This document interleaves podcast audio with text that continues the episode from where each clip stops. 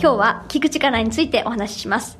まあ、この聞くっていうのは、傾聴の聴ですね。耳辺の聞くという言葉です。まあ、昔私、カウンセリングの勉強したことがあるわけですが、まあ、カウンセリング学ぶときに一番最初にトレーニングするのがこの傾聴ですね。まあ、いわゆるオウム返しです。例えば最近辛いんですよねっていうふうに言ったとしたら、まあ、最近お辛いんですねとまず相手の言葉を少し変換して相づちを返すわけですね。まあ、これを通じて何がしたいかというと、受け止めた言葉を、まあ、ちゃんと理解したよというふうなことを、まあ、相手にこう伝えていくことで、えー、寄り添っていく姿勢を作ることなんです。まあ、これらを基本姿勢として当たり前ですが、まあ、人間ってこう言葉以外でたくさんのコミュニケーションもしますので、まあ、その全身で、まあ、その言葉になっていないことも含めていかに相手そのものをこう理解しようとするかか、まあ、これが基本的に聞くというスタンスです。で、まあ、例えば、まあ、そこにはすごくこういろんなものが影響します。うんと、この人何言ってるか分かんないなって思うことがあるのかもしれませんが、まあ、実はこれって相手の説明が分かりにくいわけではなくって、まあ、自分に聞く力がないから分からないんだっていうふうにこう矢印を自分に少し向けてみると、まあ、だいぶこう、あの、聞く、聞き取る姿勢が変わってくるわけですね。で、さらに相手の声に耳を傾けるっていうのは、まあ、何もその言葉だけではなくって、まあ、いろんなその態度だったりとか、その相手の雰囲気、表情、その人に会った瞬間の服装とか、まあ、髪型とか、まあ、いろんなものが感じ取れるわけです。まあ、それも含めて全部聞くということで、えー、例えば、この人苦手だなとか、嫌いだなっていうふうなところのスタンスを、まあ、ベースに持ってしまっていると、まあ、そもそもネガティブなモードからその形に入ってしまって、まあ、聞けるものも聞けなくなってしまう。そんなこともあるので、まずは一番最初の基本姿勢として、できるだけ自分の状態をフラットに置いていくということなんかはとても大事です。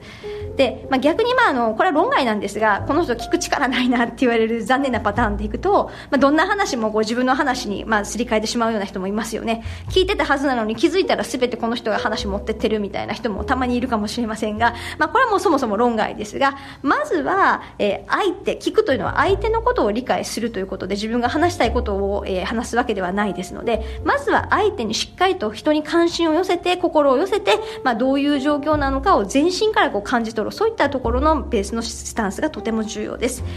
え普段あのいろんな方と、まあ、対談することも多いわけですが、うんとまあ、この対談の例とか、まあ、あるいは栄養の方とかはこう、まあ、これもある意味のこう対話ということだと思うんですが慣れていない間は、まあ、たくさん質問事項を事前に考えるわけですよね。であれも聞きたいこれも聞きたいっていうこう自分側からのこう聞きたいことっていうのが溢れ出てるわけですけれども本当はその話をしている間に、まあ、もっと聞き出せるポイントっていうのがたくさんあるわけですがよっぽど意識しておかないとこう自分が次何を聞こうというようなところにこう意識がいってしまって、まあ、ちょっとこう間間が空いたら怖いし聞くことなくなったらどうしようみたいな形で、まあ、その質問することに意識がいってしまって、まあ、相手の話をちゃんと聞かないまま次の質問というような形になってしまうと、まあ、これは残念な形になっているわけです。なので、えーまあ、ちょっと最初はねあの不安なのかもしれませんけれどもまずは相手にしっかりと集中をして、えー、この人は言いたいことはこういうことなのかなっていうふうな形で意識をしていくと、まあ、次自分が聞きたいことも自然に出てくる、まあ、それが一つの理想かなというふうにも思います。まあ、あと、まあ、こう自分が話をしている時に相手の考え聞きながら、まあ、たまにこうこの人こう言ってるけどこうだよねってこう自分の中で反論していることないでしょうかね、まあ、こういった自分をこうふっと発見しちゃった時っていうのは完全にもう相手手の話を素直に聞くっていうモードから抜け落ちてしまって、まあ、いかにこう相手を論破するかとか相手をいかに説得しようかとか、まあ、自分の意見を押し付けるモードに入ってしまっている場合が多いです。なので、まあ、そうならないためにも自分の意見が間違ってるかもしれないからまずは相手のことをちゃんと理解しようっていうことを強く意識しておく必要があります。でこれってやっぱりあの